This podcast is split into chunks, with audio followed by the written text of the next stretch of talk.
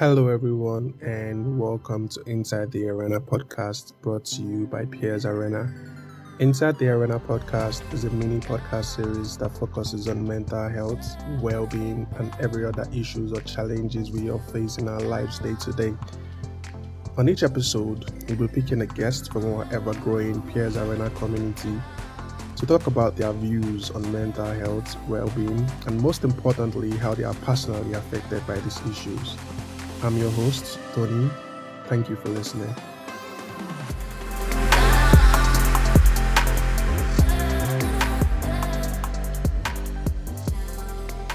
Hello, everyone. Today we have a very, very powerful guest on the podcast, and I'm very, very honored to have her on. Good day. Thank you very much for taking the time to have this conversation with me. Thank you. Thank you for having me. Yeah, you're welcome. You're very welcome. I'd like you to start by introducing yourself and tell us what you do. Okay, um, my name is Modupe Abu. Um, a wife, a mother, and also professionally a writer. That's great. Um, thank you for all you do. So once again, um, I really, really am honored to have you on here today and this is a conversation I know it's going to be very, very impactful and people are going to benefit a lot from this. So thank you very much for taking the time once more. Thank you. Yeah. So today we're going to be talking about mental health and how our mental health um, is affected as a result of the things we go through in life. So, with that in mind, I would like you to um, describe mental health using your own words. Mental health, I think, is the is basically the state of our minds and how how well we are, not just in physical appearance, but also in our mental abilities and our ability to cope with situations, not just physically, but also emotionally as well. And I think it's a very, very important part of our health as a whole because it's something others may not see. If someone is down with maybe malaria or something, it's obvious and people sympathize with the person. But when something is wrong with our mental health, most people don't observe it and it's difficult to get support for it. So I think, and it affects every other part. Mental, uh, a problem with our mental health affects both our physical and at the end of the day, it affects a lot more. So it's important that it's very, it's a very important part of caring for our health. Yeah, I totally agree with that. And that's a very, very beautiful way of putting it and that's that's the main reason why i like to get everyone's perspective on what they think. So yeah. So with that in mind um, are you personally affected by mental health or is this something you've struggled with in the past? Well i, I think every one of us once in a while get to a point where we feel down. And i don't think that really identifies as a mental health struggle. But when it begins to affect daily functions and our perception of ourselves I think then it classifies as being something wrong with our mental, there being something wrong with our mental health. And I can say yes that I have struggled with it a lot of times in the past.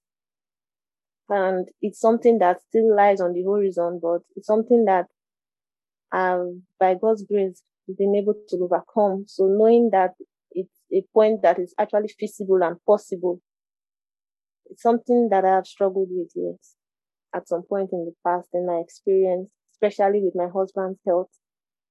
Yeah, you're absolutely right. It's something we all do experience. Um, so, what events or what series of events um, led to your struggles with mental health? Uh, well, in um, 2018, my husband had an accident, and we were married for about two and a half years by the time when he had that accident. And unfortunately, the accident affected his brain, which meant that he was in coma for a long time. And eventually, when he came around, he has severe physical and mental disabilities such that he is bedridden, he's not able to communicate, move or talk or participate in anything at all. It's more or less still in a little is what the doctors call a minimally conscious state where they are not really certain of how aware he is of his environment. But even if he's aware, he's not uh, consistent and it also is not able to help himself physically in any way. So when he had that accident, I assumed that everything was going to be all right. I felt everything was going to be all right. I believed everything was going to be all right. And when it wasn't working the way I expected, I began to break down, but not in an obvious way. In fact, it wasn't even obvious to me until it got to probably a critical stage. You know, but my husband was a pastor, and then I was a pastor's wife, and we have I have always had I have always had a strong relationship with um, with God. In a sense, I've always been a very faithful Christian, but that experience shook my faith and my belief in everything. You know, when the accident first of all happened, I I didn't cry. I don't even remember crying for the first two, three months. I don't even remember wishing or regretting or thinking or calculating. I know I felt stressed. I felt terribly stressed physically with all the hospital running around and all the rest and the, the constant fear that he was going to die. But I wasn't, I wasn't sad.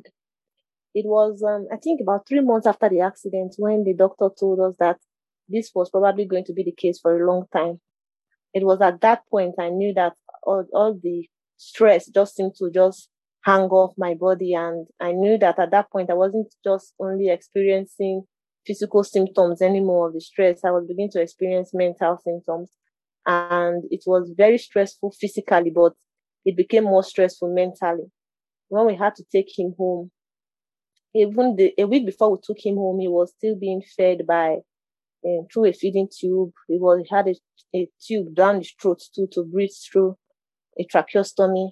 But they were able to remove those things just before we left the hospital. And then at first I was eager to leave the hospital. I wanted my life back to normal. I was tired of the hospital. Up to now, I have a fear of hospitals. And I, I don't, I was ready to go home. So I was eager to go home. Since the doctor said they've done what they can, I was like, okay, let me go home and see what I can do. But I did not bargain for what it would be like being home with him alone with my son. And so the physical stress increased because in the hospital, of course, there was the support of nurses that would help do some things. I could go out and come back. I could even travel for a while. But at home, I couldn't. And I realized that I was responsible not just for his physical care, but also for keeping him alive. In the hospital, if something were to happen to him, it would have been, oh, he was sick. But at home, I realized something is to happen to him, they would have the first question I'm going to get is, what happened? You know, what did you do or what did you not do? So all of those things were weighing down on me. And it got to a point where I was, I was blacking out. I, you know, I would leave, especially towards the end of our stay in the hospital. I would leave the hospital and I would get home and I would not really be able to recollect how I got home.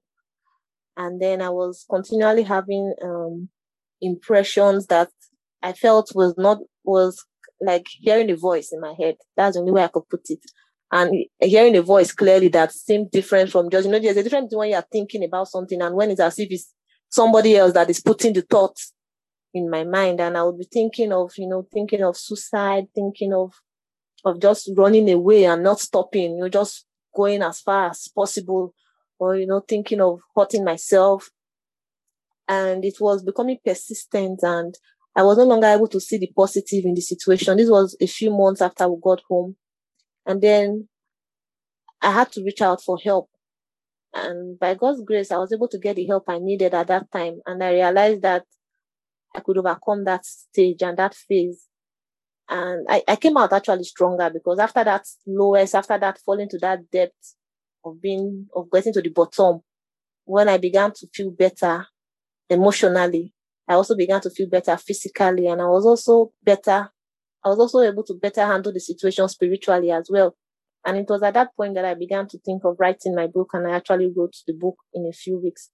So uh, I think that was my experience with mental health issues. And now I know that I still have periods where I, I break down and cry, but never to the point I was then, and never to the point where, you know, I wish things were different, but not to the point where I would wish I could do something else about it, you know. So that was my experience with mental health as a whole, as especially as it regards my husband's situation.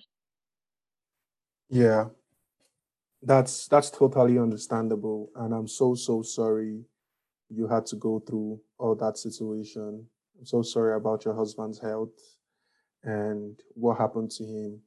And like you said, you're in a better place now and you were able to deal with that situation, especially um, being suicidal. Um, I'm really, really grateful you're in a better place. I'm glad you were able to find the help um, that you needed. Um, I think um, what most people don't understand about being a caregiver is it takes it takes a lot of toll on on someone. Um, just yeah, because just thinking about a situation where a loved one is just sick and in the hospital or sick and is down, you know, the stress of just doing everything for them, you know, even if you know it's just for a short period of time, sometimes you just like, come on, get get well and just stand up. I'm tired of doing all these things for you and the rest of it. And it's always a very, very challenging moment. Now, thinking about that extending, like you rightly said, the doctor said he was he he's probably going to be that way for a very long time. And having to come to terms with that reality must have been something really, really um, heavy on you. So I, I, in that way, I can almost relate to what you're saying just by talking about someone being sick and taking care of the loved one that is sick alone is, is something. yeah, I'm really, really sorry that, that that happened. And speaking of the help you said you got, um, what help did you get and how were you able to come out of that state where you were blacking out and you were feeling suicidal? Okay, um, first of all, I was able to get comfort from words. Uh, you know, sometimes when you're in a difficult situation, it seems as if you know all the words, you've heard it before, and words actually do not seem to comfort a lot, especially the cliches that we hear, like everything is going to be okay. In fact, I remember there was a time I was actually consistently rebelling against that phrase. Anytime somebody tells me, don't worry, everything is going to be okay, I'm going to ask the person, who told you? Like, how do you know everything is going to be okay? I was, I was rebelling against those cliches. When I hear something like, um, it is well, my response was always, how is this well? You go back home to your family, you're telling me it is well. How is this well? I didn't want to hear any of those cliches.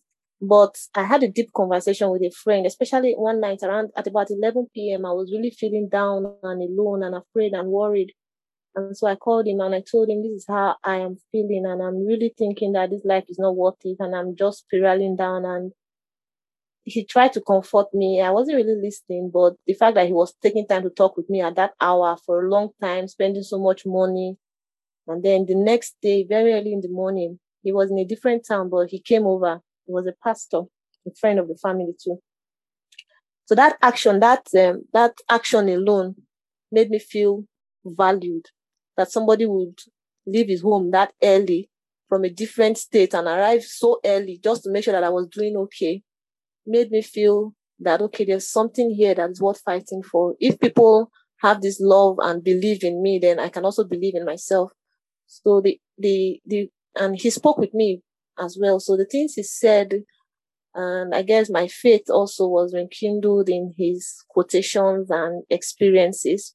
So that is one way that I, I feel one thing that helped me overcome. And then also the support of friends and families.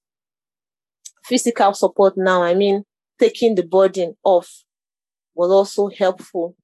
Though there were many things that I had to do myself that nobody else could have been able to help me with. But the ones that could have been done when I had people come around and do them helped me to be able to also overcome. And then having people help me make decisions, not when the decision rested on me alone. Somebody, people around to say, okay, let's do it this way. Let's do it this way. And then it helped to remove that um, fear that I was constantly feeling. My fear constantly was, oh, I'm going to do something that's going to hurt my husband even more because at the time we were in one hospital and he hadn't recovered fully. Then he just came out of coma after about a month or so. And I noticed that he was getting worse in the hospital. He was losing weight to the extent that he was, you could see practically every bone on his body showing through the skin. And then his skin was so dry. It was so scaly that you could pluck out scales from it. It was completely dried and white and scaly. I didn't even think the human skin could be so scaly. And he was, his urine was the color of coke. So from my own experience, I knew that he was dehydrated. I knew that he was not properly fed. I knew that he was slipping away. And so I was insisting, let's take him to another hospital. But we had to go through a lot of rope because we were not the ones paying at that time for the medical bills. And then so we had to go confirm and reconfirm. And then also because um, because the hospital itself refused to release him, they were saying that he was in no condition to move. But I knew that he had to move. And by the, at this time, I was alone with him. And then, unfortunately or fortunately, the hospital went on strike. So there was no doctor, there was no nurse. He was in the hospital. He was he was getting worse every day. And I had to make the decision to move him, regardless of what every other person said. So at that point, I was like, okay, now I'm taking his life into my hands. And I felt physically, if people would have looked at me then, sure, those people that were around during the experience were like, wow, you were so strong during the whole thing. But I was, I was basically on the verge of falling off. But especially because I realized that I was doing what was going to endanger both of us, but what I felt was for his greater good. So it, despite everything, I was able to take him on a vehicle by myself and I drove him, I took him down to another hospital in another state. It over four hours. And honestly, that journey, I felt like that was going to be the end of it. And I knew that if anything happened to him, everybody was going to kill me because everybody advised against it. But I knew that that was the next thing to do.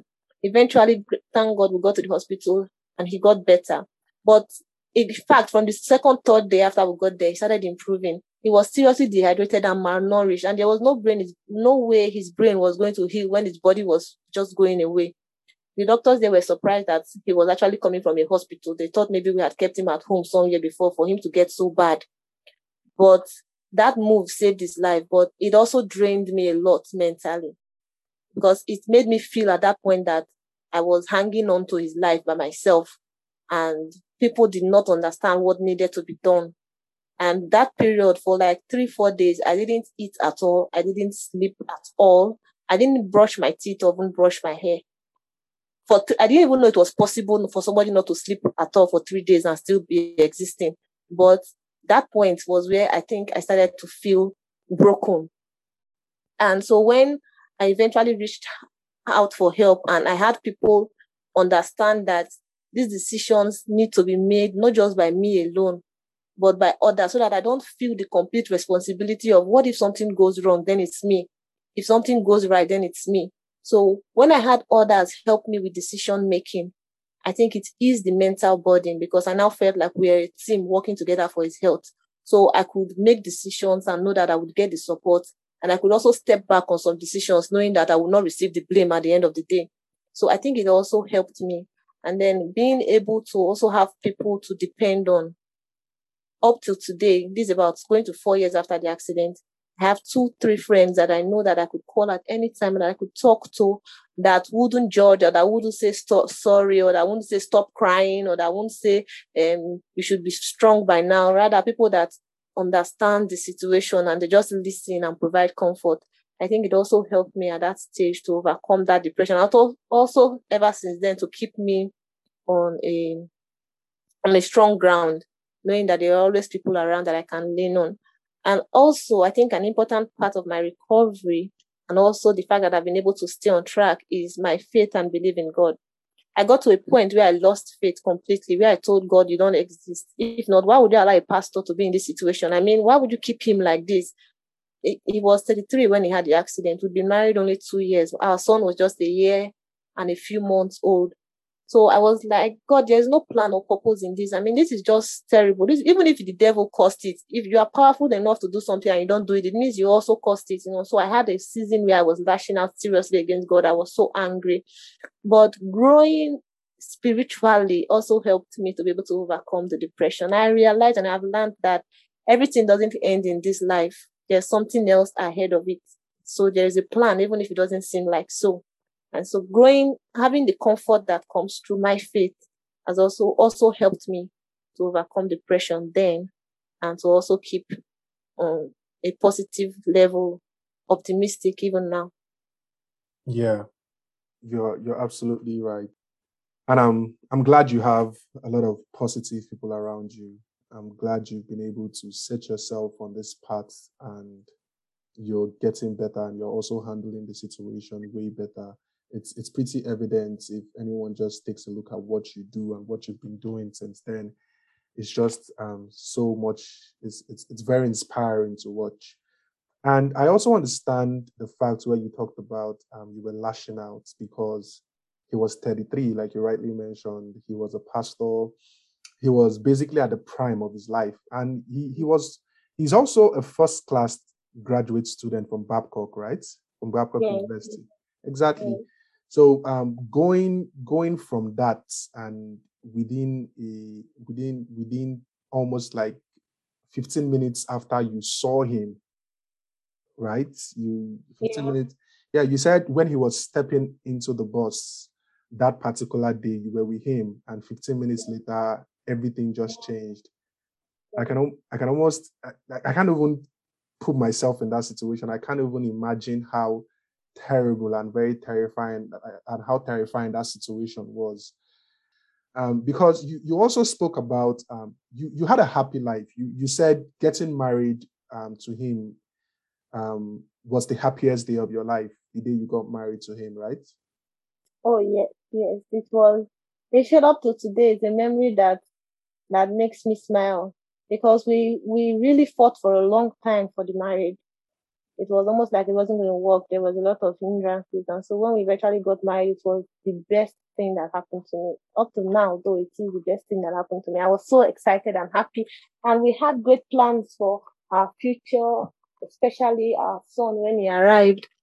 You know, we planned a lot of things, and up to now, I still I still try to see if we could still work with the plans, but some have to be discarded, some have to be readjusted. But marriage, my marriage to my husband was actually a marriage that was based on on love, and for something we really desired both of us. And we, we passed through a lot of water to get to that point, and so it was something I really felt God wanted us to do. And that's why I was shocked and surprised that it was going the other way. And sometimes people have been loose in their comments and I've sensed people say that maybe that's why God didn't want you to marry him. You know, but and those comments hurt, but those comments are also part of the reason why I think people struggle with issues mentally. Some people just open their mouth and say the first thing that comes into their head, and they don't they don't really realize how much it hurts the next person. But when it comes to this particular comment as it relates to my marriage, I've, I have let it not bother me anymore because I personally have realized that there was a reason that we had to spend those first two years together. And even if that was all, it was worth it. And then I always say to myself that if the day we were getting married, if somebody would have come to me and told me that this marriage, you are only going to be happy in it for two years, the husband is going to have an accident, he's going to be bedridden for years, you're going to have to suffer through a lot financially, physically, mentally. Don't do it. With all this knowledge, even if I had it, I would still joyfully have gone to that wedding and still accepted gladly to be wedded to him, even if it was only for those two years. Because, and even if it's only just to stand by his side throughout this trouble, it would have been so much worth it to me. So I do not feel like I lost something in fact, I feel like I gained. Sometimes I feel it's almost a privilege to be the one to stand by his side through this trial. And so, but my point in it is that sometimes negative comments can also worsen somebody's mental state if the person is not strong enough to withstand it. So most times I tell people, if you don't know what to say, just keep quiet. When you try to comfort people, you don't have to say things. You know, it's not compulsory you must speak. You know, in the Bible, when Job's friends went to see him, they kept quiet for days but immediately they started talking, that's when they spoiled everything. So sometimes when we try to comfort people, it's easier, it's better for us to be silent because sometimes our words hurt more than more than we know, and the person cannot tell us because in my own case, I feel that some of those comments come from a good place. Not as if they mean to hurt you, so I just let it go before it bothers me. But it has I have learned to also control my own comments when I see people going through tough times. Ask yourself a hundred times, is this thing going to be interpreted the way I want it to be interpreted before you say it. Because sometimes we push people off the edge and we don't even know. Yeah, I totally agree with that. Um, I've said this, I've, I've said that over and over again. People need to educate themselves about a particular situation before they come online and just talk, or even if it's if it's um face to face or even if it's real life and not online mm-hmm. people people really really need to educate themselves about about situations. And if we're going to actually get somewhere as a human species we actually have to practice compassion.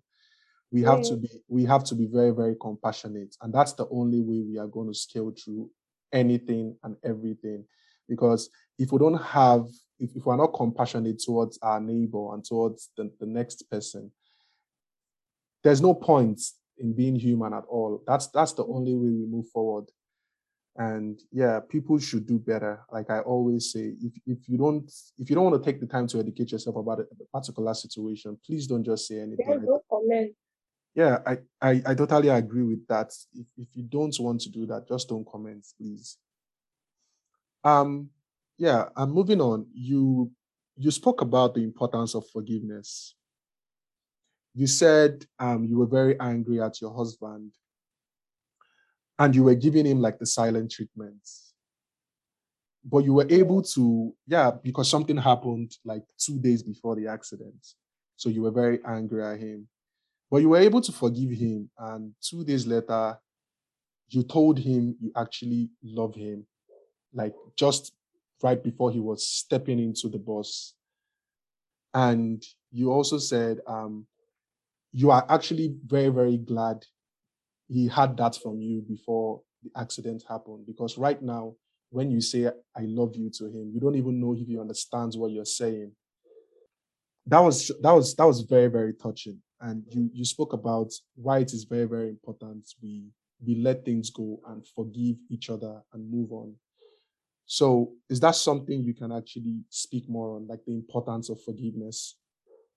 Yeah, because we don't know what happens at the next point. You know, I, I think about that experience a lot. If if I had held on to the grudge or if I had held on to the the hurt that I was feeling at that particular time, it's something I would have regretted a lot over and over again. And I think I apply it to my relationship now with other people.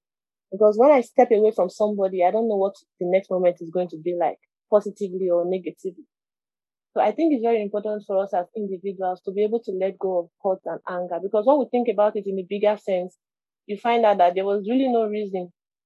There may have been a reason, but you know, after time, it, it becomes almost negligible, almost something you can't remember. Especially for couples, because most times the, the fact that you are close to the person means that you are going to step on each other's nerves a lot. And if we hold on to grudge and anger and resentment, it becomes something that piles up. And at the end of the day, it's not something that really benefits us in any way. I've learned that to forgive is much more important than to keep record of the wrongs. Because if I had not let go at that point in time, if I had continued with my normal way of responding to difficulties when we have challenges as a couple, it would have been something that I would have seriously regretted because I know my husband would not have may not have kept thinking about it negatively, may not have been angry with me and but the fact that you didn't get the opportunity to apologize would always remain with you, even if the person that you actually wronged was not holding a grudge against you. But because you didn't apologize, you continue to feel that that um, um, regret within yourself. So I think it's it's a very important part of even being at peace with yourself and being mentally healthy also we have to be able to let go of wrongs and hurt because people must hurt us, whether knowingly or intentionally or unintentionally. People are going to hurt us. And the closer people are to us, the more they are able to hurt us. So we have to let go. We have to put ourselves in people's shoes. And that's why I also say too that when I hear comments, I tr- I never hold it against the person. You know, I've heard a lot of things. I've heard a lot of comments that would have kept me bound in this um, burden of anger. But I let it go almost immediately I hear it because I know that if not, feeding on it is going to make me more resentful. And then at the end of the day, I may also have regrets because I do not know where I will be tomorrow or where that individual will be tomorrow. A lot of people have said things that would have made me to want to respond, but most times I try to keep it in. I try to look beyond what the person says to the person's character and who the person is to me and just hope that the person didn't mean it or didn't mean to hurt with his word. So I think it's it has been an important lesson for me to be able to forgive, to let go, not to count wrongs. And it also helps my own physical health to be able to see people and know that I do not hold grudges against them because I do not really know what happens afterward. I've had residual um, phobia from this after this incident with my husband. And I think I've, one of them, like I said before, is actually a fear of hospitals. I still have fear of traveling. I used to be somebody that loved traveling, but now when I think of traveling, I get physical physical anxiety. In fact, I have nightmares the day before. When I enter into a vehicle, I see visions of the vehicle, you know, plummeting. It takes me a lot of energy and zeal. And at first, I was thinking it's just a natural fear until I recognized that no, this is something beyond fear. Something else. But I can't say I fully overcome that fear now. But I've been able to control it such that I can actually travel. The first few months and weeks after the months and years after the accident, I was not able to go anywhere without having literal panic attacks consistently. But now at least I can manage it to travel and return back. So I cannot add to those burdens I struggle with, the burden of holding other people in, in negative light because of things they have said in error, they have done in error. And so I think it's important for all of us as individuals to be able to choose our burdens. And holding on to grudge is one thing that we shouldn't, would be very bad for our mental health. And I've learned that. Yeah, I totally agree. Resentment, resentment is the devil. This is something I say in my personal life all the time. Resentment will take you places you don't want to go to. Yeah. You, you really don't want to go to. Um, speaking about the phobia you said you you're currently having about traveling and the hospitals and the rest of it have you ever sought out like professional help for for that uh, i haven't really i haven't but at the point i knew i felt i should because it was becoming something that affected me physically such that it was no longer in my mind i was now having physical symptoms but when it began to ease off I began to feel maybe it's something that will go away with time, but I, it hasn't completely gone, but I'm hoping that I'm getting there, especially with the traveling part. With hospitals, I don't think I've been in a hospital since then, especially except if my husband is sick. And if my husband is sick and I have to take him to the hospital, I do, but I get very anxious about it. But it's not compared to the attacks I feel when I have to travel or when my son has to travel. I feel very, very scared. I feel a kind of certainty that, oh, this journey is not going to end well. Especially if my son is crying beforehand and says, I don't want to go, I don't want to go, you know, and my mind begins to tell me, this is a warning, don't go, don't go, don't go, you know. But it's something that I have forced myself to do, and it's actually getting better. So I hope that it will continue to get better. That's all I can do. Hope yeah, I hope so too. And speaking about professional help, I think that's something um, we can talk about off of off air, right? Um, yeah. Yeah, we can talk about that because I really, I really, really think getting professional help will be a very good thing. Yeah, I think too. Sometimes a lot of us struggle with a lot of mental health issues that could be eased by just getting professional help. But I don't know if it's our culture, if it is our I don't really know what it is, but we find it difficult to, to get professional help for mental issues as much as we get for physical issues. I think it would actually help in a lot of cases. Yes, I totally agree, and that's why I'm I'm also um that's why I'm I'm just hoping you take that advice. But that's something we'll talk about off off air. Um. So, how's your son handling all these issues or this this particular situation? How's your son handling it? How old is he now? Oh, he's five years old now. So he's like fully aware of the situation and what's going on. It's difficult for me to know, but at first he was, you know, it was about a year plus when we came home. He's, I think at first he was afraid of my husband. He knew him to be his dad, but he was he didn't want to touch him, didn't want to come near him. He was afraid, and it worried me. I didn't want to force him as a child, but I just I gradually tried to introduce him back to his dad, with pictures and painting, and then we're always keeping all of us around the same room. And eventually, he formed a bond with his father that was even stronger than before the accident. Though before the accident, he had a very strong bond with his dad. I don't know why, whether it was just a phase at that point or something. But it was it, it was about a year plus. At that point, he was saying the only word he was words he was saying were daddy and water. So the first thing he said was he called everybody daddy, including me, and water. Those were the only two things he would say. So, but as I was, that's why I was uncomfortable with the fact that he was afraid of him. Probably because we saw him in the hospital and he was different and he had a lot of tubes. So from that point, he was afraid. But after about three, four months, when he was about two, two plus, he seemed to have overcome that fear and grew very close to him. In fact, he talks with him. He, t- he threatens me, I will tell daddy for you. I'm like, okay, so what's your daddy going to do to me? But he, he does that. It, it, re- it reacts to him as he responds to him as though he is healthy. And he always prays, adds it to his prayer that God should make his daddy walk and talk. Though I pray for a miracle, I hope for a miracle, I believe a miracle is going to happen, but I also try to to let him have that experience of wanting a miracle, even though I do not know, I cannot guarantee the outcome, but he, he believes in a miracle and he always says, Don't worry, daddy will walk and talk. And he talks with his father normally. He likes to spend a lot of time with him. He likes to tell him stories.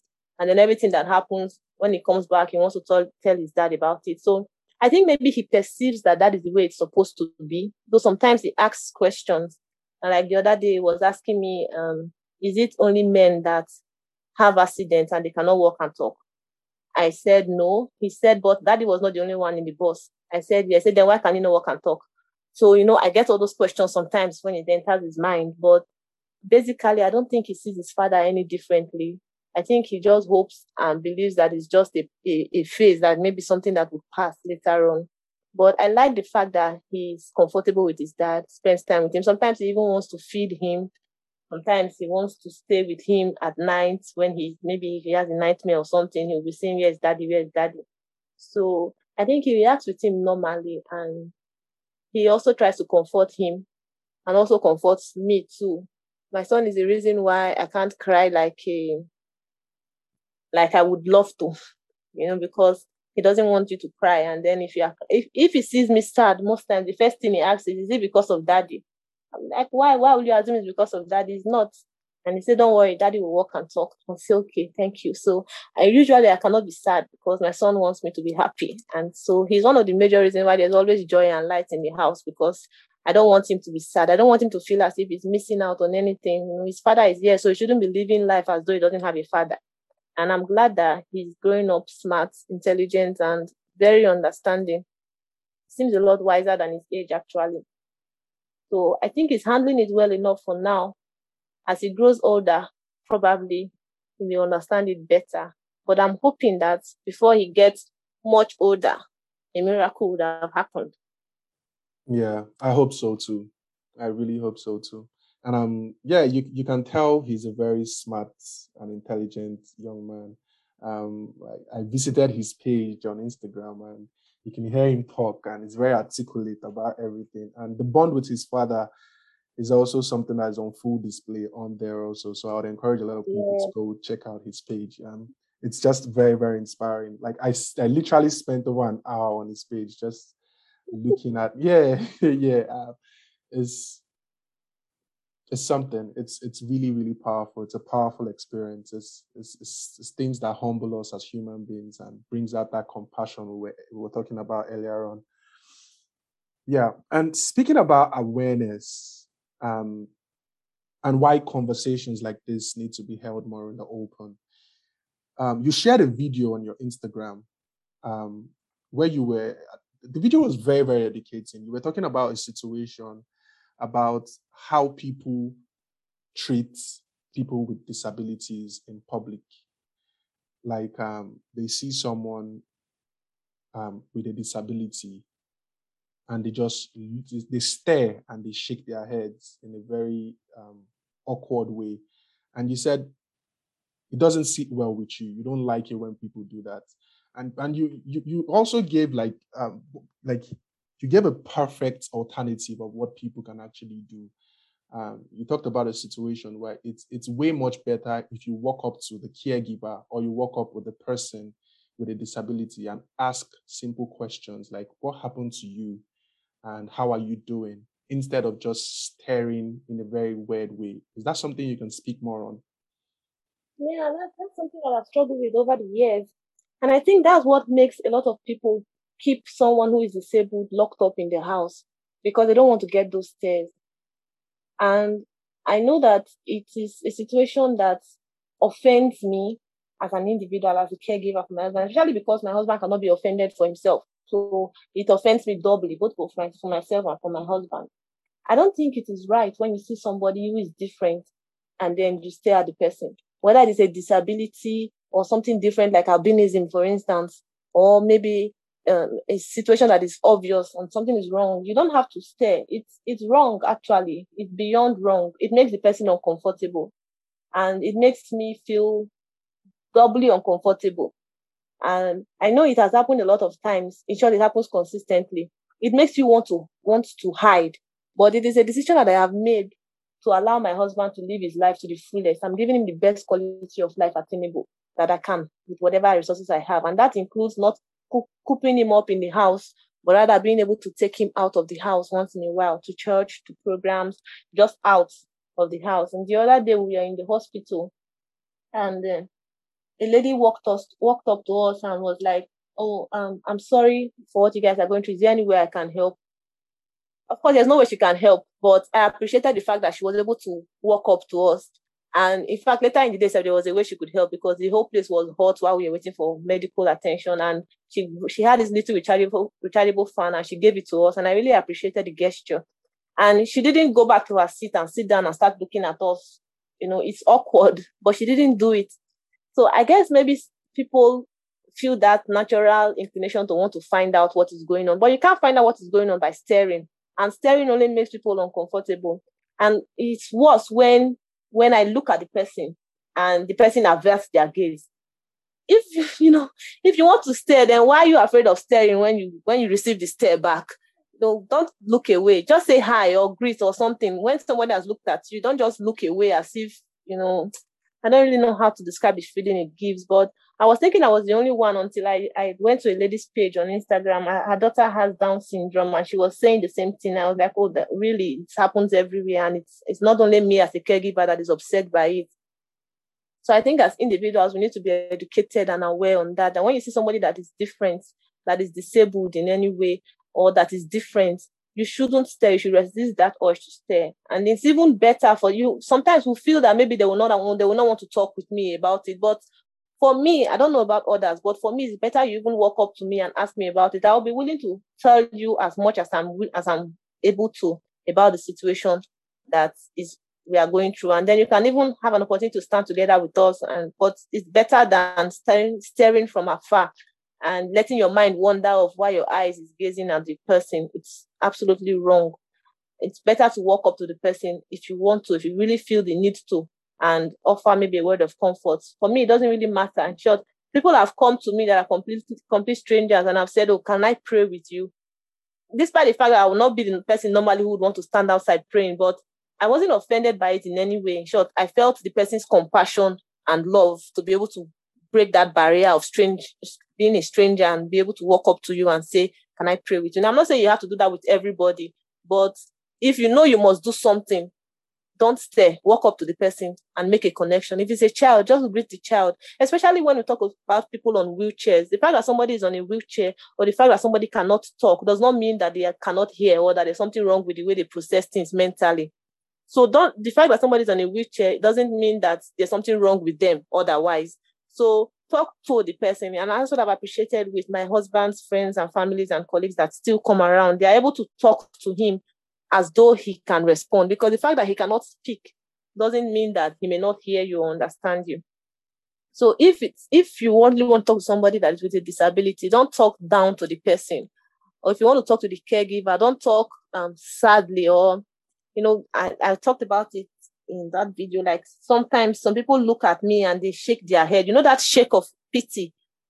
It's it's in short, it annoys me it hurts and annoys me. It makes me feel like you are thinking that his life is the worst, you know, like you have you have you are living a better life or so or something.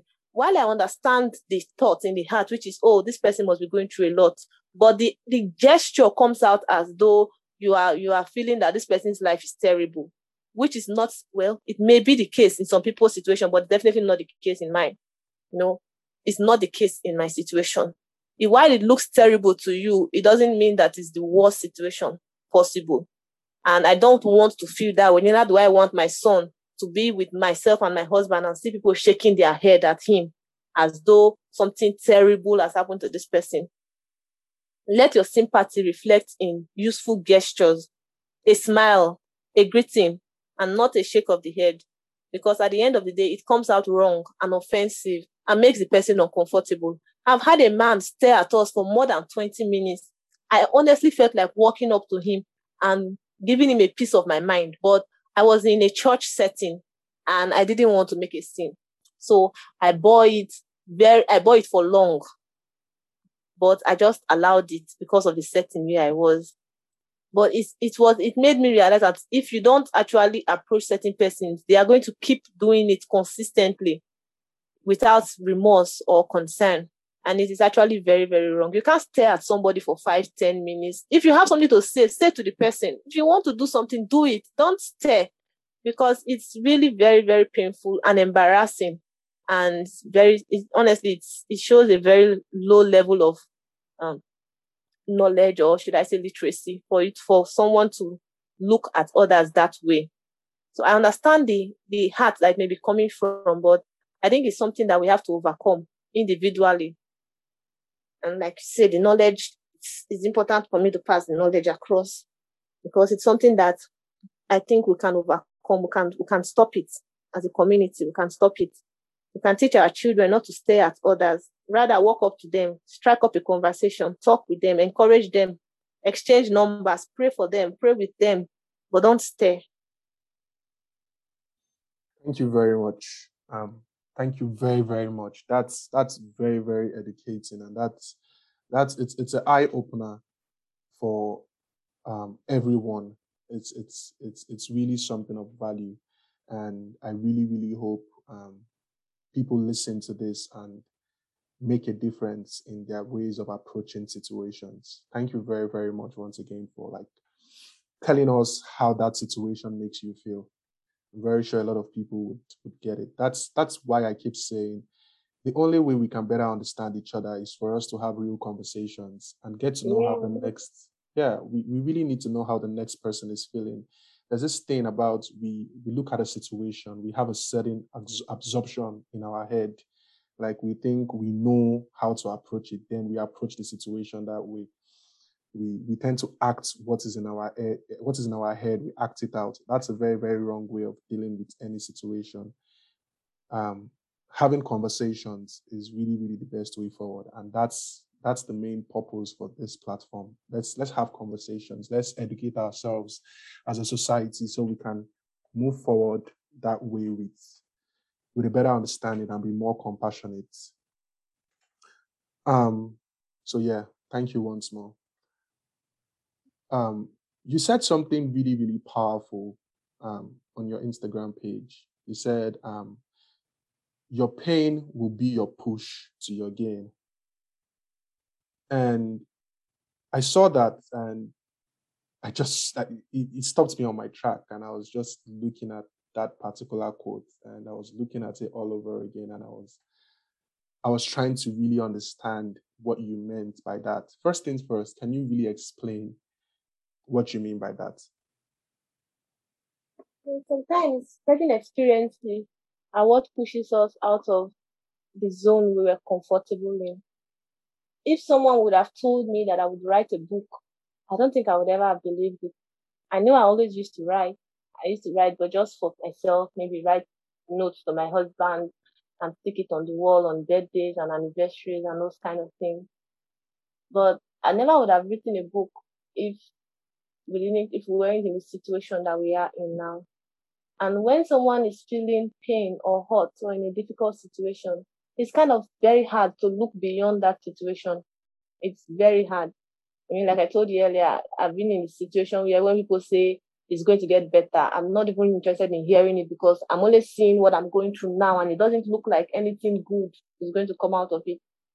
But when we take a longer vision, we are able to see that something positive can come out of every difficult situation. And sometimes, sometimes it takes a difficult situation to bring out something positive. And so I think when we are going through hard times, we should learn to appreciate what has come out of it and what could come out of it. For me, it was the, the opportunity to write, the ability to write. And I discovered that I had it not just on a personal entertaining level, but an ability to be able to reach out to others. And then I've also seen through my husband's situation the fact that we have a lot of faithful and good friends, which I never would have would have known that these people could have been such persons to us. But in this experience, I have come to gain a very, a very solid community of friends that I don't think I would have had the opportunity to have experienced a relationship with them in that way. If not for even my husband himself would have felt it in this situation now. So, and there are many other things that would have, that have come out of it that I may still not be aware of now, but with time I will be aware of them. So I think every difficult situation that we go through, every hurt, every pain, every trial, gain can come out of it in one way or the other if we just allow ourselves to to see it allow ourselves to experience it. Just like sometimes some people have difficulties in one in succeeding in one area and it pushes them to another area and they find out that oh they could have succeeded in other areas as well. So rather than focusing on the hurt on the gloom and doom on the darkness on the pain when we shift our gaze to something else we're able to say we're able to see something good coming out of it regardless of what it is yeah i totally i totally agree with that. And um, with that in mind um, what would you say to to someone who's listening right now who's going through a similar situation like yourself? What is that thing that you tell that person? Uh, i'll say hang in there. Just keep holding on. There are times too that I have woken up and felt like I don't want to do this. I don't want to do today. I just want to close my eyes, cover myself here and pretend as if everything is okay. But we cannot afford to let go. And I would say to that person, look for something that you value, something that is of worth to you, something that is important to you and keep your keep your thoughts on that thing. It could be a family, member, it could be a friend, it could be your job, it could be something, just something that you know motivates you, something that keeps you happy. And hold on to that thing, to that thought. For me, it is my son and my husband as well. And when I don't feel like doing it anymore, when I feel like just falling off, I think of them, I think of my husband, I think of the fact that I have to do this for him. I think of my son and I know that he's looking up to me, he's trusting me and you know, he's watching and waiting for me. And so I have to be strong for him. It could be anything for you. It could be your religion. It could be the family. It could be your job. It could be something that you love doing. It could be a friend. But just realize that there must be something that you love and loves you back. There must be something that you can actually hold on to to keep you encouraged. It is easy to give up, but it is harder to fight. So don't choose the easy route you have to you have to realize that everything that happens in life happens for a reason, whether we understand that reason or not. And so we have to keep going because if we give up, we will not we will not find out what it could have been, what would have been at the end of the journey. We will not find it out. But if we keep holding on, we will find out what could have been. And then you have to fight.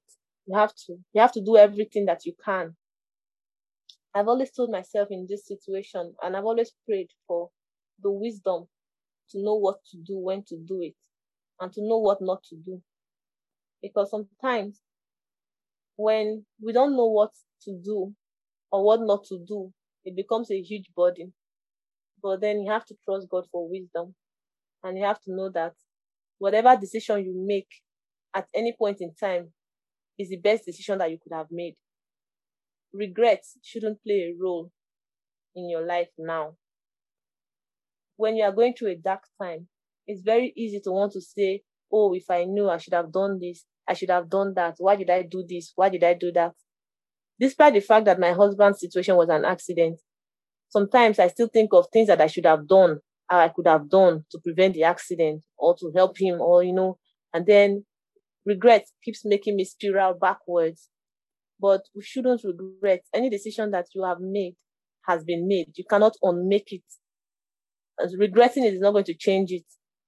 So it's better to keep focused. And then also, if you know that you are really down, like we talked about, it's important to reach out for help. We are human beings. We are, we are made to rely on each other. It's easy to want to be the superman or the superwoman, but we must rely on others, rely on one another to lift us through difficult times. Asking for help should not be something you are embarrassed or ashamed of. Ask for help. Even if somebody else has, has failed you when you asked, ask again and again and again until you get the help that you need.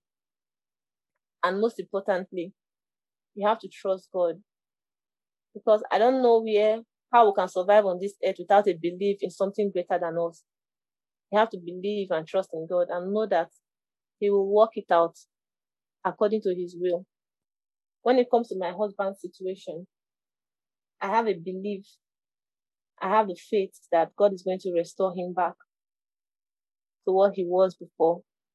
But I also have the confidence that if that doesn't happen, if everything goes the way it should go medically, if he remains like this for years to come, I know that it is because it is what would have been best for both of us.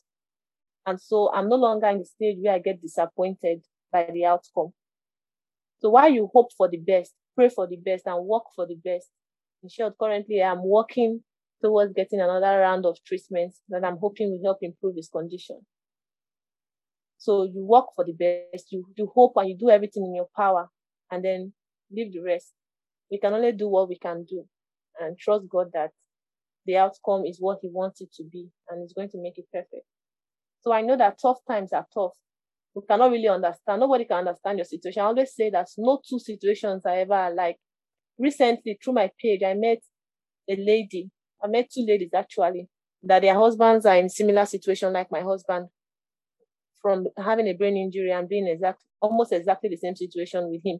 And they were both married just a few uh, months before the accident and all that. But yet I find that our our our response to it differs a lot. And even I find myself confused at what to say to them sometimes, even though we are in almost the same situation. You know, because nobody can really understand your pain except you. Except you. And so just trust that something is going to work out from it. Don't expect people to understand, regardless of whether they are in the same situation. But just find comfort from the fact that everything is going to work out well at the end of the day.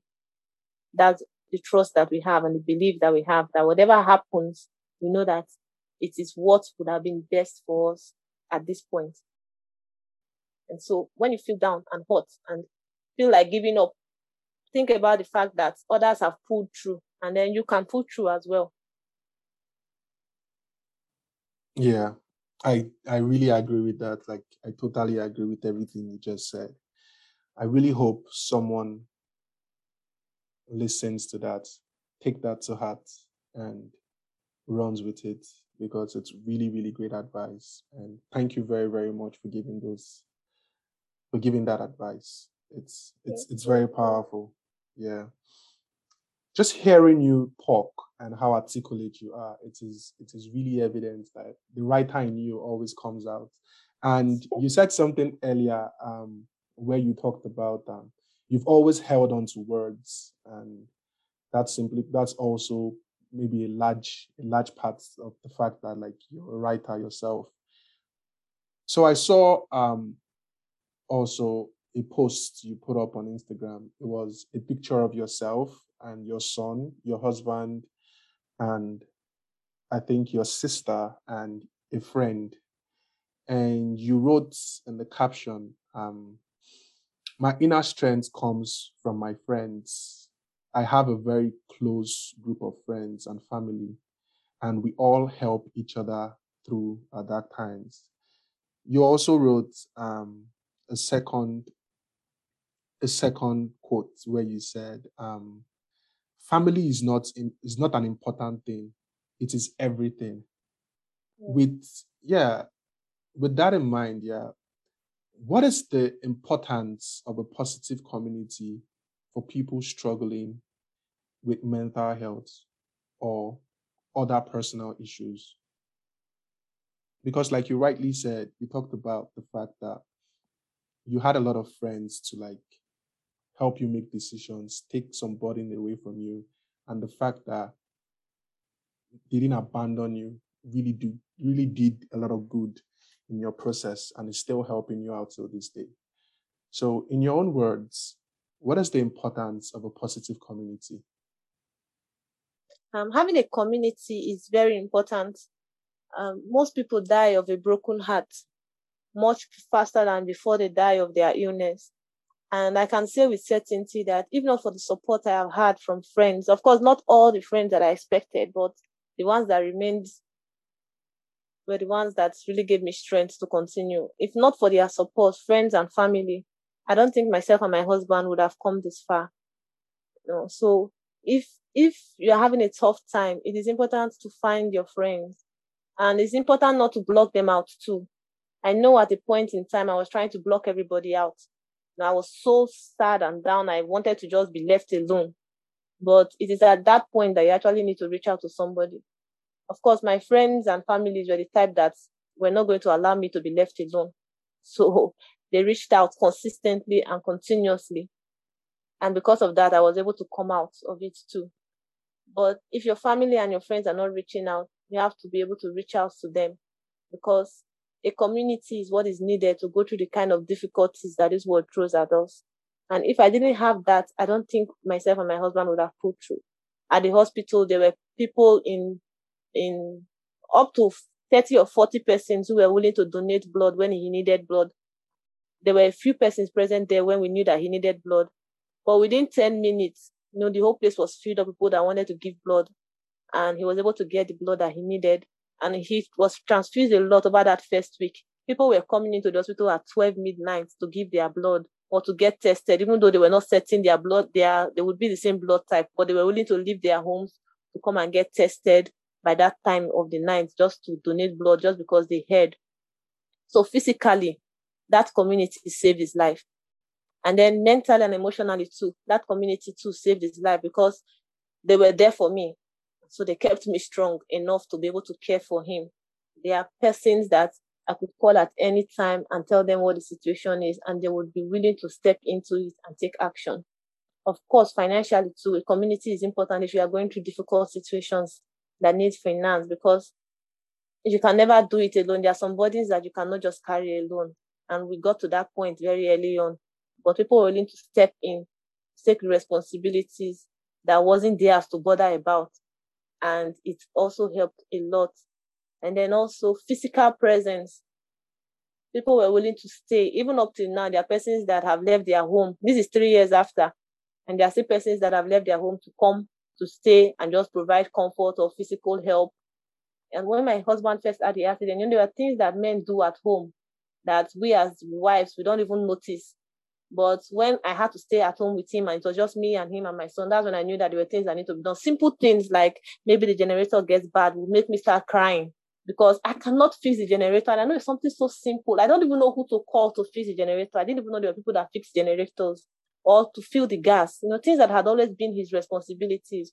But there were people that were willing to step in that I could call and say, oh, look, I'm in this situation. It's a tiny situation. It's a small thing, maybe like even changing over the switch to another um another line or something as simple as I'm going to pay the NEPA bill. But there are things that I had no idea of how they were done or how to do it. Of course, with time I learned so that I don't depend too heavily on others. But the people that were around who were willing to do that people were willing to leave their homes at any time. People were willing to lend us their vehicles, you know, lend us things just to make sure that we were comfortable. And it helped. It helped a lot. So if you're going through a difficult time, you need to have family, you need to have friends, you need to have, even if it's just one or two that you can trust and that you can lean on. And even if they disappoint you, don't give up. Don't say, oh, friends have disappointed me. Try again, make another connection. You never know when you'll be able to meet that person or that those people that will be by you. And I do not want to believe that somebody can be continuously alone, all alone, without being without it being that they are blocking off themselves and their emotions. So we have to take the risk. I know many persons have failed me. Many persons that I really relied on have broken our trust. Persons that I knew that my husband would have done much for them have withdrawn from us, you know. And I know there are many times that I called for help and I was rejected, but it didn't stop me from knowing that that person or those persons didn't doesn't mean that I have no one else that I can turn to. So we need to be able to have a community, and we also need to be a community to others. That's one thing that I've constantly reminded myself that it is not enough to be the center of pity, the one that you you are you expect everyone to do something for you, but you feel that you are not qualified to do anything for others. And so every time I've made it a conscious decision to also try to reach out to others. If my friend has a small situation, maybe she she she gives birth through cesarean section. Now, considering what I'm going through with what she's going through, it seems as if what I'm going through is tougher, you know. But yet, I, I remind myself that to her, what she's going through is tough too. So I cannot say, well, because my situation is hard, I can't do anything to help her. So I try to still reach out to my friends, not necessarily the ones that are reaching out to me, could be a different set of people, but I try to reach out to them as well and other persons to also be a community to others, to also make an impact, to not swallow up myself in my own misery such that I cannot see others, what others are going through.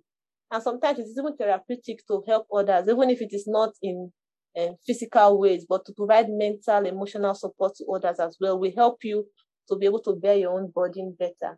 So it's important for us to find community and also for us to also be part of a community to others as well. Yeah, that's that's very very powerful. I agree. Like that's really really powerful. And yeah, there's there's there's a misconception that the broken can't heal or help the broken. That's a lie. Um, the importance of community is um, you can't be hundred percent all the time, and no matter how terrible your situation is, you can also be of help to other people. And you embody this. You it is very, very evident, very clear. I see it um, all the time through your post on social media. You come with this whole positive energy. And yeah, thank you very much for all you do. It's it's really, really beautiful to watch. It's it's very inspiring, very powerful. You are also a graduate of um, the University of Benin of Health Education. Yeah. yeah. And the reason why I said that was because um, there was a post on Instagram where you talked about what your dream job is, although you didn't fully complete that post. So um, I just wanted to use this opportunity to ask you, um, what's what's your dream job? Well, um, my dream job, I must say, it has changed over time. At first, I studied health education, and I really have a passion for health. I think, which is why I'm also able to help my husband better, because I am able to do the things that normally would not have been expected of me. But health wise, I'm able to do them. Sometimes when I even talk with his caregiver, recently we had a conference with some of his doctors, and they were like, um, "Are you a medical personnel?" I said, "No, I'm not." But because I have this flair for for medical things, I was able to learn easily. So I was able to take take a lot of the medical care in myself and do it effectively. So I, I used to want to be a a health personnel, but then I discovered that I love teaching, especially children. So I wanted to teach children, which was my plan with my husband before the accident. But then the accident brought out the writer in me. And now my dream job is to write. To be able to get other people who have gone through difficult experiences to share their stories, either anonymously or with their names, depending on how they wish, to be able to write their stories into books that others will see and be encouraged you know, I wrote my own story after I read someone's book. I was feeling really down and depressed. I was feeling really down and depressed, and I found that book and I read it. After reading it, I was so encouraged. I was like, if somebody can go through this and yet still be strong, it means that I can do it as well. And so I thought to myself that maybe somebody could also hear my own story and say, if for if this person can go through this, then I can also do it too. So I wrote my book. So now my passion, my desire is to help to get persons to who may have gone through heartbreaking situations to be able to share their stories in a book. Because books outlive us. And many years from now, somebody could read it and identify with our own pain and be able to gain strength from our own experiences. And it's not just about the high times, it's not just about the I survived, but it's also about how low we feel. And so, someone who is at that bottom point too, when he reads that, oh, somebody got to this point and was able to come out of it, will also know that there is hope. So right now, my dream job is to be able to get people to that point, and at the same time, to be able to get them beyond and above that point where they can also write their stories. And they don't have to be writers, you know, that's the point. That's where we come in, help them to be able to establish that um, properly written book, even if they are not writers, just tell the story and then we are able to write it out for them. And also, I think I still have the passion for teaching. I've been teaching my son for years now, though now he's in a school anyway. But helping children to learn how to read and write themselves is also a goal that I've been pursuing but basically, because of my husband's situation, whatever job I do now has to be done from home because I cannot really leave him for more than a few hours, one or two hours at most. So I have to always be there. So I've shifted to things that I could do for I can do from home in order to be able to fully support him as well and not leave him alone at home. Yeah, I totally understand that. Um, speaking about um, writing people's stories and in a book and sharing that, listen, um, first things first, that's a brilliant idea. I would really first like to say that, like, commend you on that. And listen, if there's any way at all I can actually help with that, listen, I'm I'm on board. Because um, yeah, yeah, yeah, I am. Because when I was when we were um, because there's actually a team behind this whole initiative when we're actually talking about this effort and talking about um, creating a space where people can come share their stories and people can learn from it and as a result get better i'll see life differently from people's perspective. Um, i believe there was someone who said um, ah, but uh, the people do that now. There are platforms that do that and the rest of it.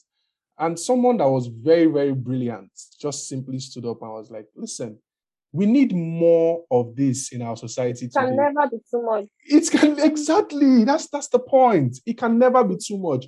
Let's part of the re- i'm also truly truly hoping that people listen to this start off whatever they can and let's just grow this thing. Let's let's put the word out there. Like conversations needs to be heard. We need to see the world from different perspective. Being in our bubble we think we're safe, but it's never really a safe space. We really need to understand yeah. how the world works. Yeah. yeah from- let, let our experiences make it safer for others. That's why I really appreciate what you guys are doing as well. Because especially with some of the podcasts I went through and I was like what the people are saying are real and there are things that people experience and pretend as if they never experienced it, which makes other people experience it as well. Recently, I was talking with somebody who was sharing an experience of um, abuse as a child. And talking with her made me learn certain things that I could now do to protect my child. And I was thinking if more people could actually hear what you just said, they will be able to protect others from having this experience. You know, but we don't get the opportunity to share those things, which means that people have to go through what if we had shared our own experiences, they wouldn't have had to go through it. Because the things she said are things that I know that people do often, and yet there were things that put her at risk of that abuse. And I learned what not to do with my son and what to do. And the places I know that I used to feel comfortable leaving him in that now I know I'm a bit watchful about it in trying to protect him. But that's because I listened to somebody else who had been hurt in that way. And so something good came out of her hurt, even if it's just in protecting me and my son. And if it was shared on a wiser base, like this podcast that we are having, or written down, or something else, other persons can also gain strength, encouragement, and learn lessons from these experiences. And I think it's worth it and it can never really be enough. I don't even think it has even started to be enough. Man, man, thank you very much, man. I like I like what you just said. And um, speaking about the experience about um, someone who was um, molested as a child, yeah, that's that's that's a perfect example. That's a practical example how having these conversations in the open can actually go a long way.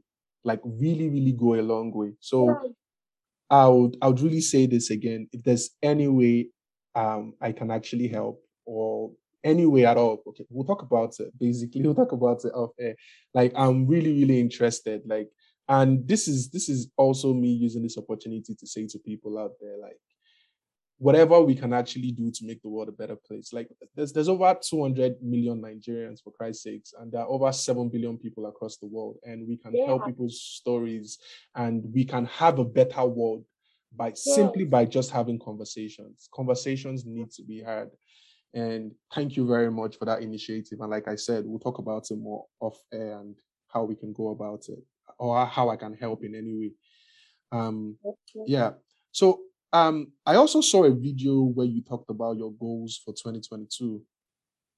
And one of your goals for this year is actually publishing your third book. Yeah. And and more so importantly, you said um, your previous books becoming bestsellers. Now, um, that's that's a very very wonderful goal. That's that's that's a good goal to strive for. And um, with that in mind, uh, how can people actually help you achieve this goal? Where can they find your books? Where can people find your books and buy your books? Okay, um, thank you so much for asking that. Um, helping me to achieve my goal, buying um, a copy please, of the book. Um, please, please speak out a little bit. Sorry. Okay. Um, buying a copy of my book would be very helpful to go a long way. And the books are available on Amazon, or you could check on my page. The links are there to purchase any of the books. The first one is the book about the accident. It's a story about the accident, my husband's accident, and how we coped. And the second one is a devotional on Bible promises that have actually helped me all these years. And the third one, which I'm hoping will come out this year, is actually a continuation on how far we have gone from when, from where the first book stopped to this point. And it's actually going to be a story on love and acceptance and strength. And it's going to be a wonderful one when it comes out. But for now, you could purchase any of those books on Amazon, or you can go through my link so you can get them here in Nigeria as well if you wish. If you contact me on Instagram, I'll be able to find out how to get it across to you. Um, yeah, thank you very much. And I think, um, what are the titles of your books? Um, you, you the first say... book is titled um, "Whispers of Hope in the Dark." Whispers of Hope in the Dark. That's the first book, and the yeah. second one is. The Second book is titled "God's Guarantee." God's Guarantee. Wow, amazing titles, and I please, please, please, everyone, anyone listening to this, please um, we can actually um, support um, Modupe by simply purchasing a copy of our books or the two of them actually. Um, it will go a long way. Please, please, please. Um, a lot is riding on that. I really hope, um, yeah, people do that. And um, I know you you talked about being very scared of traveling and getting on the road, and just scared of your of your son being on the road also. But um, part of your goal you actually listed out for 2022 is um, to travel the world. exactly. I said, I'm going to do that with my phobia. yeah, you you talked about um, at least visiting somewhere with your husband yeah. and your son, and that's something you really um, you really hope you can achieve this year. Um, so um, I guess my question is, um, if you had the means right now, where would you love to visit with your husband and your son? I would love to visit Dubai. Okay. And why Dubai? Too close. If you, if you don't mind me asking. Why Dubai? Yeah, yeah. in Nigeria, when you think of traveling out, you think of Dubai. It will be filled our minds and our eyes with it. It would be a nice place to go for like two weeks with my husband and my son. Yeah, that that would be a very nice place to go to. And yeah, I really hope you you get you get to to have that experience. Yeah. Yeah. Yeah, so too. Yeah, I do really hope so. So, is there anything else you'd like to say? Oh, I'd like to especially thank you for the opportunity to have this gist with you. No, don't mention. I uh, we underestimate the importance of speaking And after talking with a three year, five year old every day, it's usually nice to talk with someone else. And it's also good to be able to talk about the situation as it is. And also to be able to encourage others. So I really, really appreciate the opportunity to be able to speak on your podcast. And I hope that everyone that is listening will keep coming back because you guys have a lot of good episodes. And if you are just listening to this as the first one, you have to go back and listen to others. And if you've been listening, please stay on. I think I will also be a regular listener too. I really, really like the content and I appreciate the fact that you guys asked me to speak. Thank you so much. Um, thank you very, very much. Actually, uh, the, the pleasure is actually ours. It, it's it's an honor to have you here, and I really hope um, this conversation helps out even just one person. And thank you very much for the shout out also. And um, so, um, where can people find you online? What are your social media handles? My own personal page is um, Modupe underscore Abu. But if you are looking for writing content, but if you are looking for the phone, it's in my son's page, Eliaza underscore Abu. Um, please, what's your son's handle? And again, please, can you say that? Eliaza underscore Abu. Oh, that's Eliaza underscore Abu. And yes. your own social media handle is Modupe, Modupe underscore. Okay. Um, I'm actually gonna attach those handles to this episode when we put it out also. So people can easily, yeah, people can easily find that. So once again, thank you very much for taking the time to have this conversation with me. It has truly, truly been a great conversation. And um, I really, really appreciate the time, taking the time off to like um, come on. It really means a lot to me and it means a lot to my team or to the team also. Like it means a lot to the team also. So um, thank you very, very much. And um, yeah, I do have something to say. So before we go off, I would really like to leave us with a quote from our guest today. And she said, We can't control circumstances, but we can control our response to them. That was very, very powerful. And um, thank you very much once more. Um, I hope, yeah, I hope someone picks that up. So do take care of yourself and enjoy the rest of the day. I you too. Thank you. Yeah. Thank you very much for listening to this conversation. To support this podcast, please like, share, leave a comment or a review, and also follow us on Instagram and Twitter at peers underscore arena. Thank you and see you next time.